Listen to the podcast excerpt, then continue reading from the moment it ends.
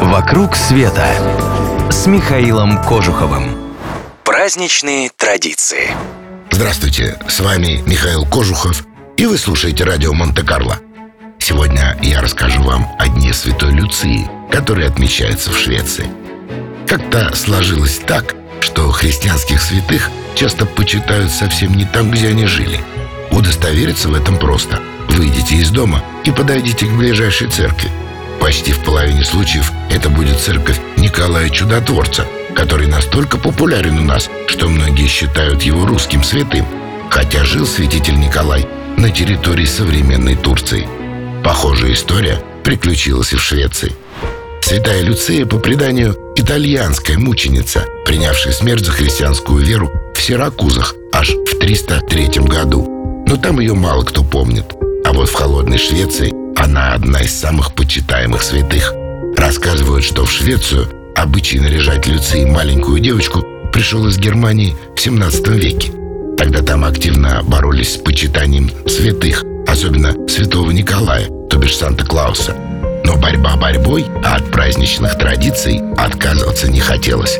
Тогда и появилась идея заменить доброго старика на младенца Иисуса, которого изображала девочка в белом платье. В Германии эта традиция не прижилась, зато попала к северным соседям.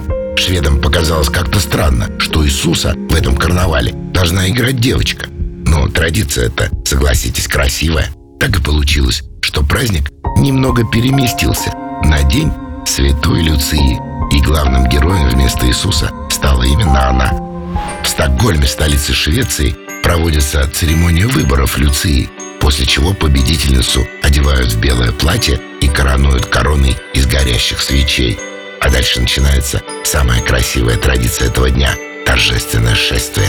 Девушки в белых платьях со свечами в руках, возглавляемые Люцией в короне из свечей, медленно и торжественно обходят храм, распевая гимны. Точно так же и в каждой школе выбирают свою Люцию и устраивают праздники с пением традиционных гимнов.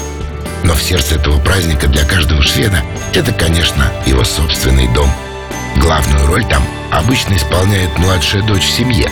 Она угощает родителей, братьев и сестер традиционными шафранными булочками, ну и кофе еще.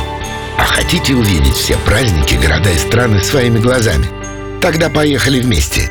Подписывайтесь на новости, и вы первыми узнаете о наших самых лучших авторских маршрутах по России и всему миру. Клуб путешествий Михаила Кожухова. mktravelclub.ru. «Вокруг света» с Михаилом Кожуховым.